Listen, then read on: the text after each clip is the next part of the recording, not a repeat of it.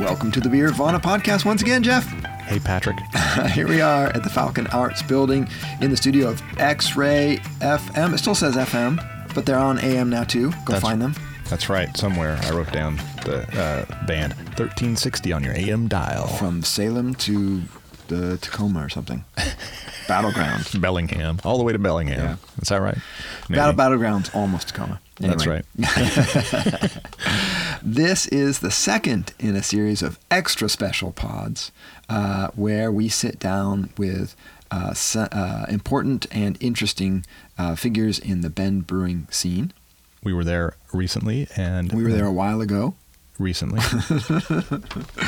Uh, and yeah, and had an opportunity to sit down with four very interesting people, and this is the second. Today we're going to sit down with Larry Sidor, who is the uh, founder of Crux Brewing. Right, and Larry has been uh, in the brewing scene since the early 1970s. He's been brewing in the Pacific Northwest, so he is an interesting, interesting guy, and uh, he talks a lot about his nearly 50 years in the brewing industry. Cool. In case you didn't know, uh, that person there is Jeff Alworth. He's the author of lots of amazing beer books, uh, many of them on audio book, it turns out. Uh, Uh, not many, two. Including the Beer Bible and the Widmer Way. It's funny that the Beer Bible's not, but Secrets of the Master Brewers is. Yeah, Apparently, don't look for that one. Don't- it- I- Unless you want recipes read to you. Yeah, it's not an ideal uh, uh, reading experience. However, I did the audiobook for uh, The Widmer Way, and if it's available, you can see that. Um, the um, pod. Can't can't recommend it, but if the uh, podcast is any indicate, well, yeah, exactly. caveat emptor, you know what you're getting. That's now. right. You're, you have a sense of my uh, my verbal stylings. So uh, yeah, Uh, as you yeah, I hope you did Rob and Kurt's accents and. I did. I did not, well, but I. well, Rob, hi- what should we do? Should we throw in more malt? Uh, yes, Kurt, we should. I would. I would pay for that. Yeah, I know you would, but uh, fortunately, I did not humiliate myself that way. So Oh, too bad. yeah. Oh well. I, Buy I it anyway. Probably didn't. You might want to get the print version, but you know. Yeah. With me is Patrick Emerson. He is an uh, uh, econ prof at Oregon State University. You know the beautiful thing? I'm not right now. From June 15th to September 15th. Well, you I'm st- just a. I'm just back in the civilian life. but you're you're still a, you're you still are a professor. Well, that's true. Yeah, but you're inactive. Yeah, Excellent. it allows me to do things like go to Bend and drink beer. That's right. Uh, and of course, as always, we have Will Romy in the in the booth with us. Well, not in the booth with us, but In- at, at the board on the at the controls. That's right. Captain Will Romy. Uh, engage. Okay, so let's. Uh, Everything that's good about this pod comes from him. So yeah, yeah. the stuff in the booth. Everything in the booth is crap. Yeah. Everything outside the booth is what makes it better. that's right. Yeah, puts a polish on the crap. So uh, we shouldn't delay. We should talk uh, about uh, Larry Sidor and Crux Brewing. Uh, Crux started as a brew pub in town. Uh, now he's got a big production facility, which is where he we met him. Yep. Uh, and uh, he actually gave us a tour. Uh, and then we sat down for the interview. We'll play the interview now, and we'll and we'll talk about the, the tour and, and everything else at the end. Yeah. Let's let's listen to Larry, and then we'll come back and chat. Sounds good. All right. Well, we are here in uh, Bend, Oregon, beautiful Bend, Oregon, with Larry Sidor, who is the uh, founder, master brewer. What's what? At Crux. What, Yeah. what titles would you? I like Master Brewer. Okay. That, that's what I like to do, so I think that's a good title. Yeah, I think that's a good title, and you're one of those, those folks who actually has had the experience that you probably qualify as a master brewer, not a guy who just opened his own brewery. Yeah, I've been, I've been at it coming close to 50 years. Yeah, let's start there. Let's let's let's hear uh, where you got started and uh, kind of the early years. So, so where I got started was Oregon State University. Okay. So I started out as a, a mechanical engineer. My uncle was a VP of Boeing, and I was going to design airplanes. And uh, anyway, toss up between Oregon State and University of Washington, which one I go to. And anyway, so I started there, and after my first year, this little sign in Seattle popped up. Would the last person to leave Seattle turn off the lights? And I went, hmm, talked to my uncle, and he goes like, you know, Larry, being an engineer, you're going to be moving around a lot. And I went, hmm. So I went back to my advisor and I said, you know, who would, who in school gets the most job offers? And he said, food science majors. So signed up for that, and, and uh, uh, started down a pathway of uh, working in the wine industry, and I worked for a guy named Hoya Yang, who was the enologist at the time, and would go around to the different winery, well, the three different wineries in Oregon at the time, and collect uh, uh, must or uh, grapes, and uh, would ferment them at Oregon State using different yeast cultures because they were looking for, you know, most of the wine cultures at the time were for very low acid uh, wines, and Oregon produces high acid grapes, so they need something that will kind of take care of that. So anyway, so I worked with him, and I was going to start a uh, a winery, but. Um, somehow I should have taken more business classes. so I, I, loaded up my uh, 122S Volvo, headed up to Alaska, gonna make a uh, uh, work in the pipeline, generate a bunch of money, come back to Oregon, buy some land and a tractor, and make some wine. And what what year are we in? What year? Oh, that would have been 1973. Okay. And uh, anyway, so I stopped at the Red Barn Tavern in Tumwater, Washington to uh, meet with a friend of mine that was an assistant brewmaster at uh, Olympia Brewing. And he proceeded to work on me for the whole night on going to work for Olympia, and I wasn't having any part of it till till two o'clock in the morning. we started to make sense. Yeah, we, yeah we, we, took a tour of Olympia Brewing Company. Well, it started out Friday night, but it was actually Saturday morning by that time. So graveyard shift, and the place was like the cleanest place in the world, the best engineered, the happiest people. I'm going like, why wouldn't I work here? Anyway, so that's how I ended up at Olympia mm-hmm. and you know, 23 years later, I uh, moved on, but it was a fantastic place to work. And how big was Olympia at that time? It was uh, four, about 4.3, 4.5 million barrels. Wow. So, you know, here's a little known fact. Back in that era, there was uh, guess guess how many barrels of beer were produced in the Northwest at that time in the Northwest. Yeah, so that would be Rainier, Olympia, Heidelberg, Lucky Lager, Blitz Weinhardt right. uh, type thing. I think Blitz was a million barrel brewery, so we're up to five. uh, I don't know. Seven million barrels. Wow. Seven seven and a half million barrels. Guess how many barrels we produce in the Northwest now? Whew. Uh, I, I'm going to say seven million barrels. Nope. we might be up to three. Okay. last time I really checked, we were just yeah. just going over two something. Yeah. Yeah. And it wasn't that long ago. It was only a million barrels. Right. Uh-huh. So think about that. You know, the majority of the beer gets imported into the Northwest. You don't think about it, yeah. right? From from those terms. Yeah. So and we still have those brands, but they're not made here anymore. Which no, is, they're yeah, they're made in wherever. Yeah. don't get me going down that path. yeah. So I have an interesting story to tell. I shouldn't do this, but um, I I just wrote a biography of Robin Kurt Widmer.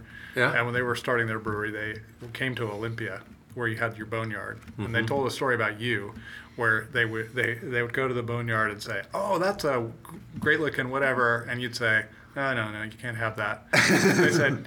Larry was already trying to build his own brewery there. He was like keeping all this stuff off limits. We couldn't get a hold of it. I don't know if that's true from your side. no, I, that's absolutely true. to, to uh, you know, confirm that conversation, all you have to do is talk to my wife because we hauled all this equipment around here and there, and uh, you don't see so much of it around here. There's a little of it around here, but if when you go to the our pub there's a significant amount of stainless and this and that that, that I've been hauling around for years. So that's pretty cool. Yeah, no, that's true. And and I, you know, in the um, 80s, I sold a lot of equipment to you name it, uh, whether it was Bert Grant or it was uh, Redhook or Full Sail or the Widmer Brothers, uh, Carl Ockert. Uh, uh-huh. You know. It, great story is I was in when I was building Crux. I was up in um, Portland picking up some uh, ederns, and um, uh, I just happened to run into uh, Jeff uh, um, uh, Edgerton, mm-hmm. and we were having lunch. He says, "Hey, you want to look at our boneyard, Larry?" And I go, "Sure." And uh, anyway, so we did, and he goes like, "You know." This is your equipment you sold from Olympia. And when I, I use the term sold, it's pretty loose because all I really did was give uh, give the equipment to uh, the uh, craft brewers and charge them enough that it kept the Olympia accountants happy. And so basically the the accountants would tell me that stainless is selling for, you know, 13 cents a pound now. So I kind of weigh it and go, okay, well I need 13 cents for that or you know whatever it was. Right. So, yeah, so that's that's a true story. Yeah, it, it, it, I mean, it goes to show how uh, in the Northwest, the we, we had regional breweries here, which really helped, I think, create the opportunity for craft brewers in a lot of ways. And this is one of the ways in which, if you were a small craft brewer someplace else, you didn't have a big brewery to go to and look for this stuff. So. Well, they were they were actually shunned. So one of one of the stories I love to tell is that um, um, District Northwestern of the Master Brewers is the strongest district in the world of Really? Master Brewers, and I I would like to claim that it came from. a Conversation where I uh, I welcomed in uh, folks like uh, John Harris and uh, Carl Ockert and uh, Dan Carey and, and folks like that. Right. And um, I was I ended up being president of the Master Brewers, so I was very instrumental in, in welcoming and bringing them in and and sharing things with them. And uh, the uh, the VP of operations of Olympia called me into the office one day and said. Larry, do you know what you're doing with these ponytailed, flip flop guys making beer in their kitchen? and I looked at him and I went, Absolutely. And he looked at me and went, Okay. See you, see you later. And he was obviously not happy with my my answer, but in the long run, it it you know I would say it saved the uh, the brewing industry in the Northwest, or let it let the Northwest brewing um, culture just really grow faster than any other district and area in the in the nation. That's really interesting. I, that's a story I've never heard. So that's another dimension of all the advantages we had in the Northwest. Yeah. Yeah. So when you left Olympia, did you you you did something between there and Deschutes? Is that right? Right. I went to work for um, for Hopsteiner. Yeah. And I did that. I was there were some things happening at the uh, Olympia Brewery that I was in um, disagreement with, so I, I quit and uh, went home and told my wife after we just built a really nice house in the waterfront and whatever that I just quit uh, quit Olympia, and she said, "Well, good for you." Oh, nice. I said, "But honey, I don't know where we're headed." So, anyway, I took a look around the uh, um, city of Olympia and and uh, just really couldn't find anything that was kind of in my wheelhouse. So, a couple of hop companies were wanting me to go to work for them, and also some larger breweries that um, you know I would take me out of the Northwest that I wasn't really interested in. So anyway, so I went to work for uh, Hopsteiner and uh, found that to be uh, extremely interesting. I, I liked working for those folks, and it was good. And I also I bought uh, a 10 acre uh, vineyard when I was there, so I had had two jobs. I had a had a day job, and my my night job was uh, growing grapes and. I really got a lesson handed to me because I thought that uh, like brewing that um, making wine was all about the winemaker. It's not. It's about the wine grower. Yeah. That's the most important thing. And because I've got roots in the in the egg uh, world, I uh, pretty quickly figured out what to do and what not to do because well, the wine told me what not to do. Right. So anyway, that was a, that was a really great experience. And then uh, you started at Deschutes. What year?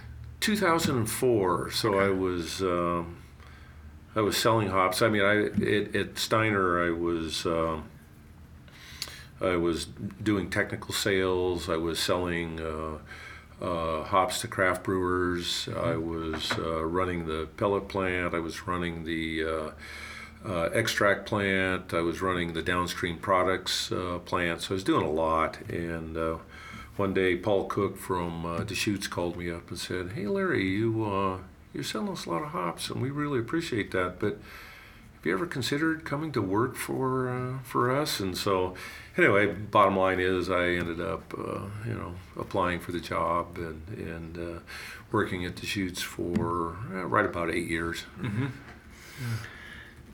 Uh, so you had had this long career. A lot of people would have just stayed at Deschutes. It's a nice big brewery. I assume they had a decent retirement package. Uh, but you decided you wanted to, to own your own brewery. Yeah. So how, how did that thinking develop? It's interesting. We had just interviewed uh, Paul Arney, who was there with you, and he was also he also left to start his own brewery. Yeah. And I'm always interested to think to hear what what you were thinking at the time. So it, it started back in the 80s. I mean, I, um, I interviewed for a job at uh, Redhook that, uh, Wow. do you know a guy named Al Triplett? Mm-hmm. Okay, so Al Triplett ended up taking the job. and, uh, you know, it's just that, uh, uh, uh, you know, it just didn't work out between myself and, and Redhook. I had a pretty lucrative job at Olympia, and they were kind of like, well, I wasn't, I wasn't at that point in life where I was ready to really take a, a, a real cut and pay. I'll put it that way. Right. Yeah. And uh, anyway, so I really started there. I mean, I really wanted to do that. And then when in 1983, I think it was, when Olympia merged with the Pabst Brewing Company, I had to reapply for my job. Well, I never reapplied. Right. And I had, uh, there were some sales uh, folks that um, wanted to start a brewery. The concept was the uh, steelhead type thing or the, the big rock, or uh, rock bottom type uh, concept. And we had a, had a space in uh, Sun Valley, um San Diego, and uh, Pasadena, all scoped out. We had some pending leases and whatever. But anyway, long story short, it, it, it didn't work out. So I've always kind of been down that uh, pathway, and then kids happened. Ah, And you don't take as many risks when you have kids. And so I kind of put that on hold. And then uh, essentially, I had the nice thing about my winery was, or my my vineyard was, is I dedicated a lot of money that uh, I made there to their education. So education was paid for, and essentially by the time that um, you know I was seven, eight years into Deschutes, the kids were through school and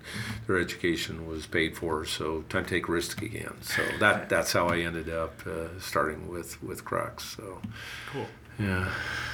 Uh, so tell us about Crux and uh, what you wanted to what what you wanted to do there and how that's changed in the eight years. Is that right? You've been Yeah, there? yeah, Well, seven years. Yeah, we're Seven? seven, years now. So, boy, that is a question I haven't really thought about. But um, so you know, my goal is is basically make good beer. Uh-huh. You know, and it, it I hate to quote the Field of Dreams thing, but build and they'll come kind of thing. And I think that's been the uh, the situation with with Crux, and and you know the vision I had was making really great beers and not really being a um, you know focused on the, the money, but focused on the, the product, and the money will follow. And you know I I'm at a place in life where you know, I, I don't need the money that much, and, and I like brewing beer. And, uh, you know, I wanted to, uh, you know, hire some really fantastic folks like, like Jason and let them have a run at it and, and really make it happen. And we have. I mean, you've met Cam, and, um, well, when we were uh, walking through. Stephanie, our C, CFO, was, is here. I mean, we, we just have a fantastic group of folks. So the vision is is you know create a space that uh, you know is a true public house. People communicate. If you if you go to our pub, there's no TVs there. And the phenomenal thing about our pub is is you don't see that many people just stuck in their social media just doing this kind of thing. People are actually talking, interacting. We we love kids, we love dogs, and you know the the best thing you can do about Crux is go to the the Yelp uh, website and take a look at. Um, uh, you know complaints. You know I don't go to Crux anymore because of all of the um, uh, millennials. I don't go to Crux anymore because of all the dogs. I don't go to Crux anymore because of all the blue hairs. I don't go to Crux. You know, you name it. Right. people have a reason they don't go to Crux, but you go there and you can't get in. And it's funny is the you know the young folks are talking to the old folks, the you know the kids are playing with the dogs. I mean, just you know, it's just it's it's what I wanted wanted to uh, create, and it's, it's like I think you when you go there, you'll notice everything is a common table. You know, we don't have we've got very few tables that are just you know three or four spots or whatever. Most of them are tables the size what we're ta- we're sitting around, and so obviously there's always that opportunity. Hey, is that seat taken? and all these uh, conversations happen that otherwise wouldn't happen if uh, you know here's your table for two sir type thing uh, the other thing we've done is right now we have two uh, uh, fire pits so we have one that's a um, you know wood burning and the other one is uh, is a gas gas burning one. But what they all are is a a spot to come around and unify people. You know where you know you can be sitting on one side of the fire pit and you hear, oh hey I uh, I skied uh, you know uh, northwest uh, today, and somebody said, "Oh yeah, I skied. That was great," or "Oh man, I almost bit it on there because of the ice," or you know whatever it is. Yeah. And so I think we have created what what the vision has been. So It's interesting. We're at your production facility, which is across town or somewhere. I don't. yeah, I'm we're across town. And you might have said a, a number of other things, but you're right to the pub. So it seems like uh, the, having created a, a space for people to come together and drink the beer is a big part of the vision. Yeah, and so the the other part of the vision is is you have to have a certain volume to support the family that we've got.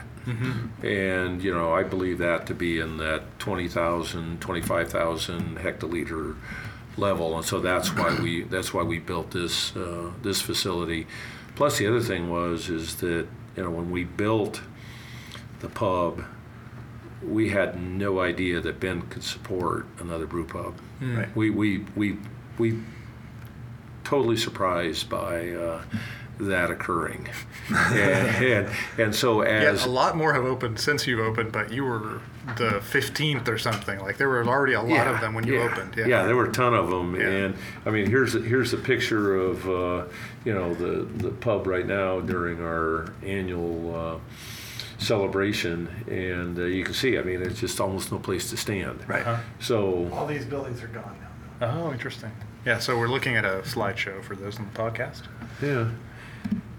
So yeah, so we have we have uh, we've got to the point where you couldn't operate. I had I had big plans of putting outdoor tanks and that type of thing at the pub. Yeah. Well, we got to the point where we can't make malt deliveries because there's too many cars in the way. Right. It is, Right. you know, I, somebody from Portland would probably go, oh, Larry, get over it, you know, type thing. I, I've got to do that in the street or whatever in, in Portland. But uh, yeah, I'm, Yeah. Well, I think it's nice to not shoo the people who are trying to buy your beer away so you can get a truck in there. Uh, Yeah. That just makes sense to me. yeah, yeah. Somebody doesn't want to listen to a great big blower, you know, breaking their eardrums for two hours either. So Yeah. yeah.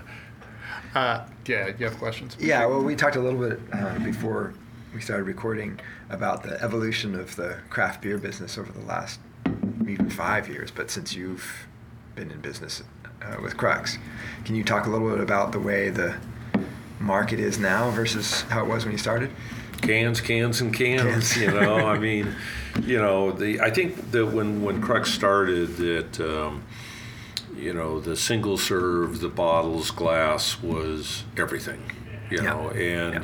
the space at the supermarket was significant, and you know, if it came in a bottle, it was definitely a higher quality product than was in a can. Yep. And um, our friend Dale in, in Oskar Blues changed that significantly, and uh, you know it's uh, it, it's it's it's changed from you know well I guess I'll try a bottle of that beer to a, a six pack of cans is the new sample size. Mm-hmm. Mm-hmm. In fact, it's almost progressed now to a I don't even want a bottle. I'll take a 16 ounce can or a four pack of, of 16 ounce cans. That's my new my new sampler. But I would say the the consumers gain more confidence in what we're doing as brewers.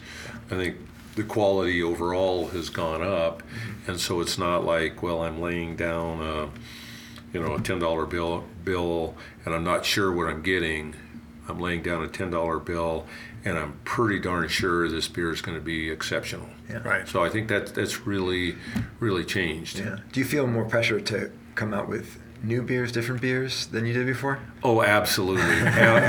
Without without a doubt is the every week and, and Jason's sitting here and he can he can verify this, but I say innovate or die to every employee here because if you don't innovate, I think you're going going to go away. Yeah. Yeah. And um, And we're starting to see that a bit. yeah, Yeah. yeah, I think we are. There's another side to this, though. You you were at a brewery where you made one beer, or you know, not not very many beers, in, in Olympia, where you get to know that beer intimately, right? You can a, a- a subtle change in the in the system, something happens. Um, you know, you, the malts you're looking at, the hops, these all affect the way a beer tastes. You know it intimately well. Now breweries are making one-offs. They brew one batch, they put it in a can, they put it out on the market, and they're not dialing these things in over hundreds of batches. They're not getting to know them intimately. You've worked in both of these systems. How do you? How, how does that feel to you? It, it's it's it's really strange. I mean, here here would be a what one of my first jobs at Olympia when I obtained the uh, assistant brewmaster status was uh, I was a project brewmaster. Okay, so I would I had a uh, small little brewery and it was a couple barrels and blah blah blah and I'd make changes and then I would uh, you know give them to the taste panel and say what do you think? And they go oh yeah this is a good direction we'd go. And then then it was my job to take a, you know from two barrels to 535 barrels. That was the smallest brew we could make. Okay. And things didn't go well you know it just it didn't work. And so I had, we had a kind of a strategic meeting and and uh, all of the uh, assistant brewmasters would talk about what they were working on and what they were doing. And I started my my latest speech uh, on on that subject on well what we need to do is donate this pilot brewery to Siebel's in uh, Chicago, and they all looked aghast at me, and I go like, "Why is that, Larry?" And he said, "Well, we're just fooling ourselves. You know, we're a, we're a brewery that uh, you know makes 65, 70,000 barrels a week, and if we can't blend off a very minor, minor, minor, minor change to our our brewery or our beer." we're doing something really wrong because we aren't looking at that big radical change. So I went from that thinking to let's make a one off and see how it flies. Right. Like we made a beer called FM Static, which was a hazy, which we've got a very good friend and investor down in Southern California that would send us beers from a, a certain brewery down there, and it was they were hazy beers, and and we're going like, wow, these are selling down there. Well, okay, let's, let's try the market. So anyway, so we made this beer called FM Static, and we shipped it out, and we started getting phone calls like. Wow, this is horrible. What are you guys doing? And we're going like, oh boy, this is what this is what they're drinking in Southern California. And then we got the phone call from because we sent some beer down to kegs down to Southern California. They're calling like, this is fantastic. we go like, well, how many do you want? so we we essentially had to recall from the Northwest this beer. Well, it sold like hotcakes in Southern California. That is so interesting. So know your audience, Yeah. you know, type thing. And we thought, well, the audience would follow. So, you know, we I would say we do the, you know, the the former with our crux pills. You know, we study, study, study, and then we release. We make minor changes and you know improvements. I mean, our goal is to make the best pilsner in the world, and so we we keep working on that all the time. And Right. what what works and what doesn't work and such. So yeah, so it's a, it's a little yin and yang, you know, and and I think that uh, I think one of the the problems my, my brewers have with me is is how open minded I am. I, I think they wanted to kill the hazy thing or. You know, that bring guns in and go shoot the people that like hazies. I don't, I don't know what it was, but you know, bringing the hazy thing along at Crux has been it's been difficult because as a general rule, brewers don't want to make them. Right. Yeah. You know, it's like one of the experiments we did that that uh, Jason's going to laugh here is that we um, we made a brut, you know, gated community, and it sold like hotcakes. People loved it, and so on and so forth. And then we were kind of going down the pathway of okay, where do we go with the the brut? Are we going to just continue that beer? Or are we going to make another one or whatever? And so we have a, a uh, meeting every week or every month. It's called What's New, and we, we talk about where we go, where we're going, and what we're doing. And um, anyway, so at this, this meeting, we taste a lot of beer. It gets a little out of control, but we, we taste a lot of beer. and Early in the morning. eight eight thirty is early. You know, if you don't start drinking in the morning, you can't drink all That's, day. that's know? right. So Wise brewer once said. Yep. And so, uh, so anyway, so we discovered that nobody knows what a brut is. A brut is all over the map. It's, uh, yeah. So anyway, we are we are backing out of the the the brut uh, category a little, but I think. The reason Brut became so popular is so many brewers went like, huh, maybe it'll overtake the hazies and I, I don't have to make a hazy anymore. Right, right. It looks a little bit more like a regular IPA. Yeah, yeah, and I, I don't object to the hazy, but uh, yeah, So I think as we're sitting here talking, it occurs to me I don't think anybody in brewing, probably, you're certainly in a very select group, has gone from has has gone further in their career from making uh, industrial lager at in 500 barrel batches to the beer we're about to try. that's, I think that's true. and I didn't throw out there I've made millions and millions of barrels of Old English 800. there you go. Ah, yes. Something I don't admit to freely. you So- that. We have uh, a beer here that is a part of a, a new project that you've begun at Crux, which is quite interesting and exciting. So why don't you tell us about the project while I uh, open this bottle and start pouring it out? So the, the, the project is is what we call a gypsy cool ship. And so what we've done is is we've built two tanks. One tank is a 20 hectoliter tank that's meant to transport to a site. So we fill the uh, this tank up with boiling wort. It's it's insulated, and we fill it up 212 degrees. And once we do that, we transport it to a location that we have interest in, whether it be a hop yard, a apple yard, a apricot yard, a scenic wonderland, and we, at the same time we bring along a cool ship that's uh, on a trailer.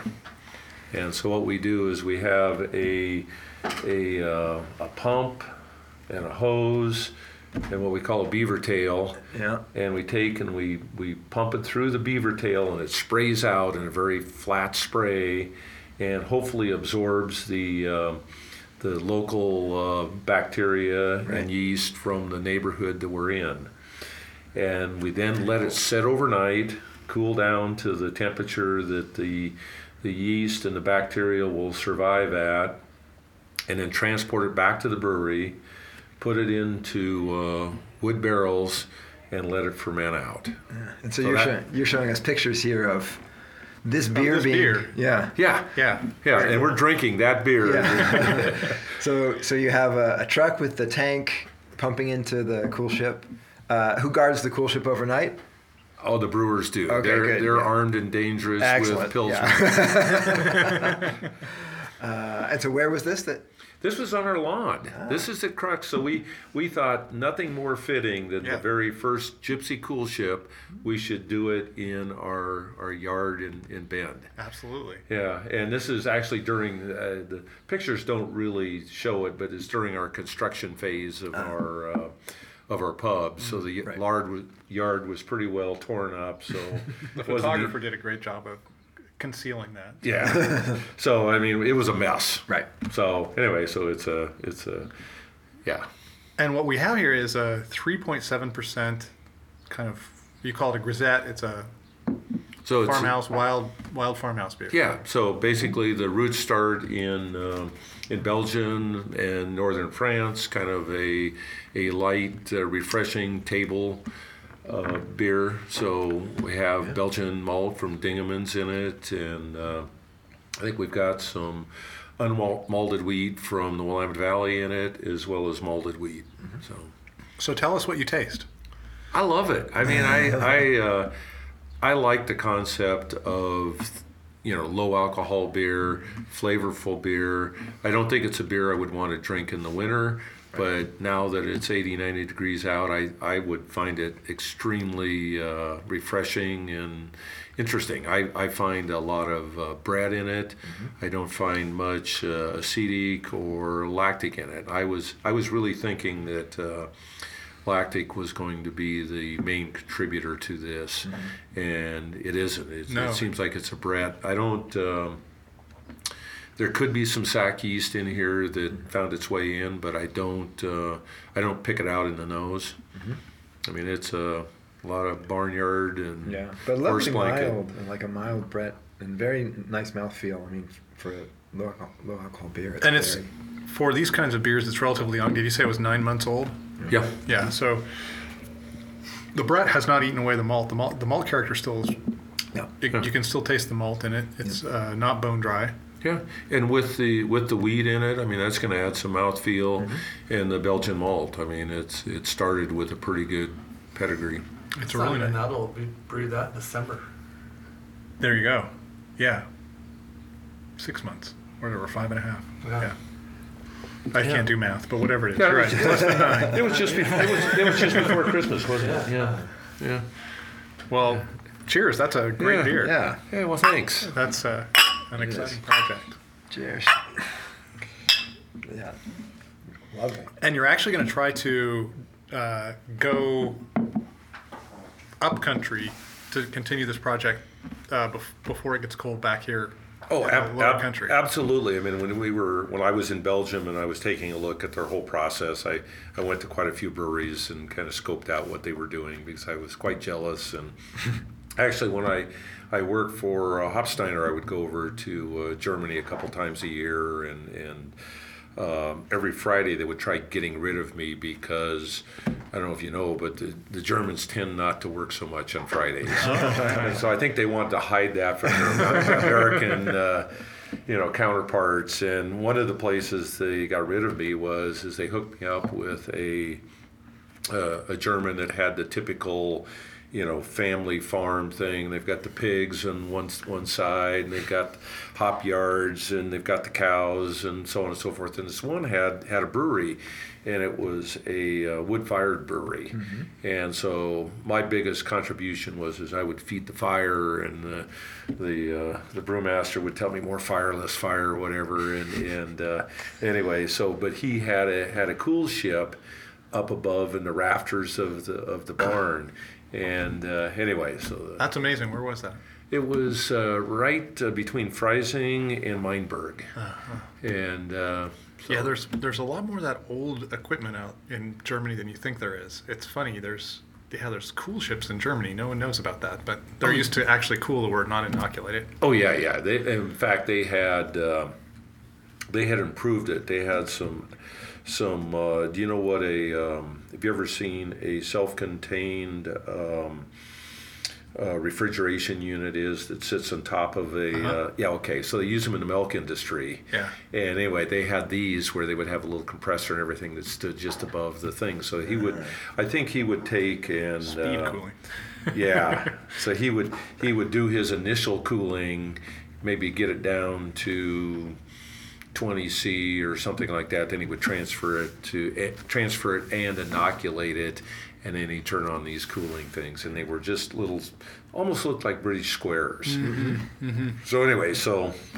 So anyway, so that's where a lot of this this thought process started, and I ended up in Belgium. But then, to to circle back to what we're really talking about here is, I'm going like I'm an Oregonian. I do Oregon things, and you know we've got lots of, uh, you know, terroir. Our unlike Belgium, our our our environment changes as we change altitude and whatever, and there's no reason we can't make really interesting beers, you know, up in the uh, Cascades during the, the summer or down in the uh, coast in the in the winter. So that's Right. the that's the whole concept is is we can we can move this cool ship to wherever we want to harvest uh, bacteria and yeast.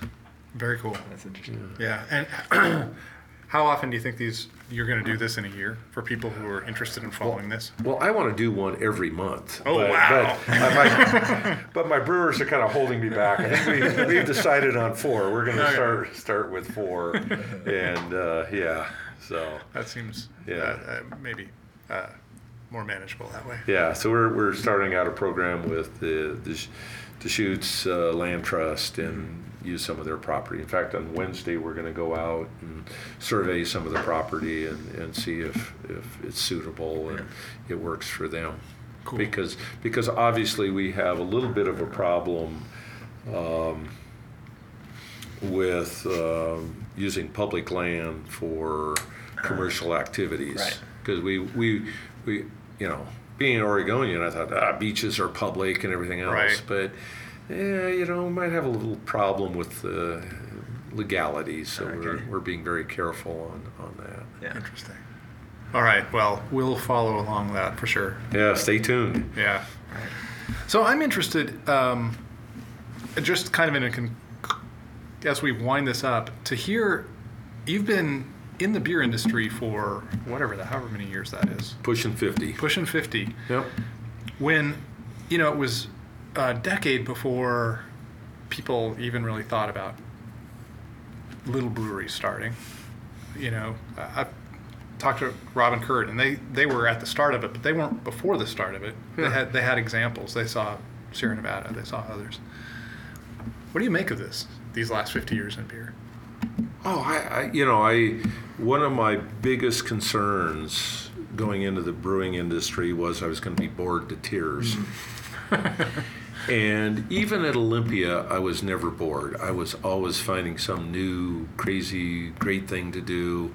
Um, believe it or not, I mean, this is how much the industry has changed. Is when I started with Olympia, it was 120 days from grain to glass. I mean, their lagering process was amazing. And when I left, I think, you know, I'd taken it down to like 14 days. Whoa. Yeah. And that's what, what all the big big guys are right now. They're some of them could be down as far as 10 days. I don't I don't know. I've kind of lost touch with with what they're doing, but with that kind of change within the industry, and I don't, um, you know, the the thing that allowed the reduction in time was obviously technology, but a lot of it was just, you know, people talk about, well, Larry, why don't you brew a beer like you used to? Okay, well, get me a truckload of, la- of uh, Larker malt, would you? like, oh, what's Larker malt? Exactly. You know, I Yeah. mean, the the malt quality has increased tremendously. The the uh, you know, my my God, they were still burning brimstone at Great Western Malting when I used to go down and do tours. You know, I mean, you you can't do that anymore. you know, type thing. And so, you know, the industry has changed. Some of it's been way for the better. Some of it has been for the worst, and so on and so forth. So, you know, that part of it to me, the um, you know, making beer as close to water as possible has been just disgusting. I mean, I, I can't.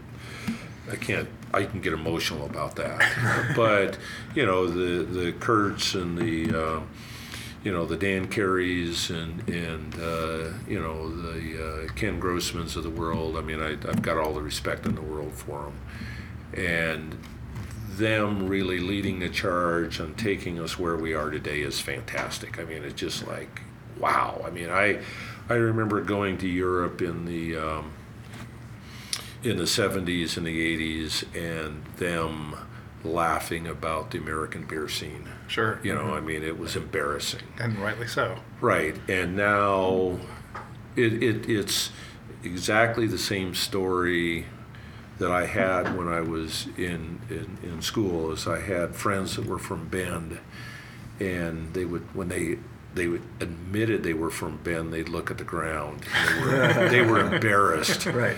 And uh, now, I mean, my kids, you know, they, they tell people they're from Bend and they just beat their chest, you know. and now, when I'm in Europe, I can kind of beat my chest on how great w- beer we make in the United States. So, And- from that perspective, that's that is fantastic. Yeah, yeah, It's been a wholesale turnaround, and the everybody in the rest of the world is making American beers. Yeah, That's hard to believe. yeah. And who would have ever thought that? And who? Everybody's using American hops. Who would have ever thought that?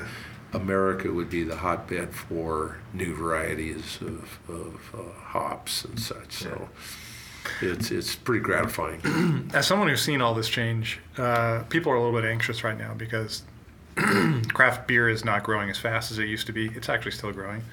Uh, how do you re- regard the current moment in craft beer? Are you as anxious as other people, or uh, having seen it in a longer period of time, do you have a different view? I have two answers. As a brewer, I'm not concerned whatsoever.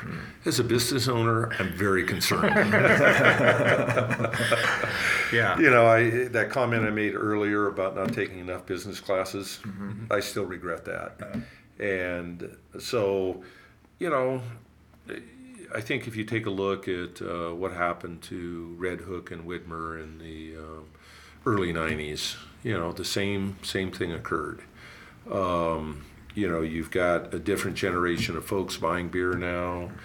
Um, alcohol is, in general, whether it's whiskey, wine, um, you know, seltzers, hard seltzers, or whatever, have have changed the landscape uh, quite a bit.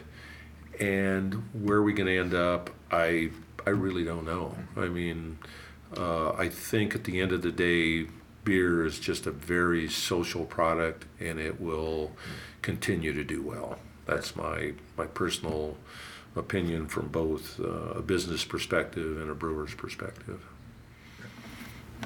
All right, and we are back. That was Larry Sidor, uh, whom we thank for uh, giving us the time and uh, sharing part of his life story, which was is really an amazing story.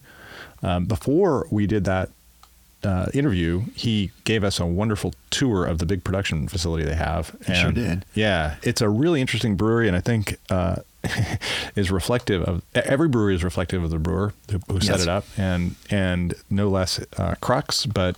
Larry is an interesting guy and kind of unusual, so it was an interesting tour. Um, Yeah.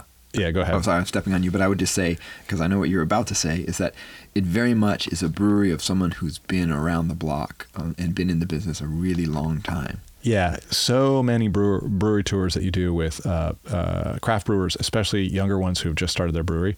They're walking around, and they'll point to something and say, "Well, this is whatever it is." And uh, at the time, I didn't realize, you know, that that that all my tanks were going to have to be 15 feet or shorter, and if I did this in the future, I'd do it this other way. Right.